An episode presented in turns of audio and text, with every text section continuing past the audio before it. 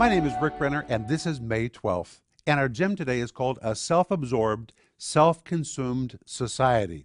In 2 Timothy 3, the Apostle Paul is talking about characteristics of the last days.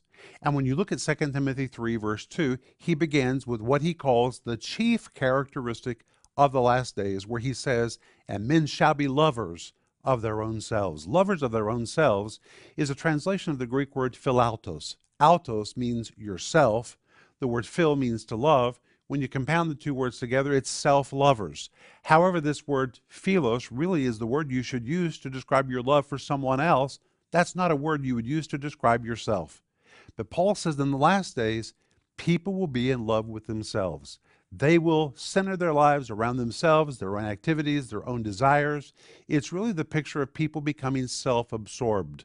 And Paul says in the very end of the age, society will become self absorbed and self consumed.